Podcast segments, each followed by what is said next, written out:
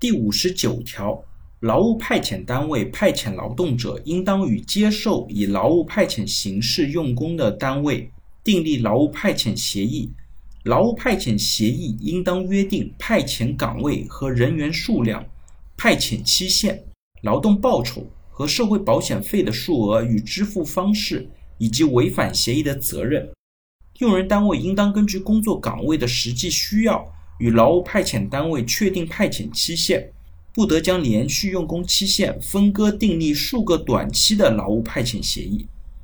那这一条呢，其实讲的就是劳务派遣单位和实际的用工单位之间的法律关系。那签订劳务派遣协议呢，它本身是一个民事的合同，受到民法的调整。那在实务操作当中呢，派遣单位的利益呢，是否能够得到最大化的保护，法律风险是否能够降得比较小，很大程度上取决于双方的谈判优劣势地位以及协议的制作水平。因此呢，派遣单位也应当高度重视派遣协议的制作。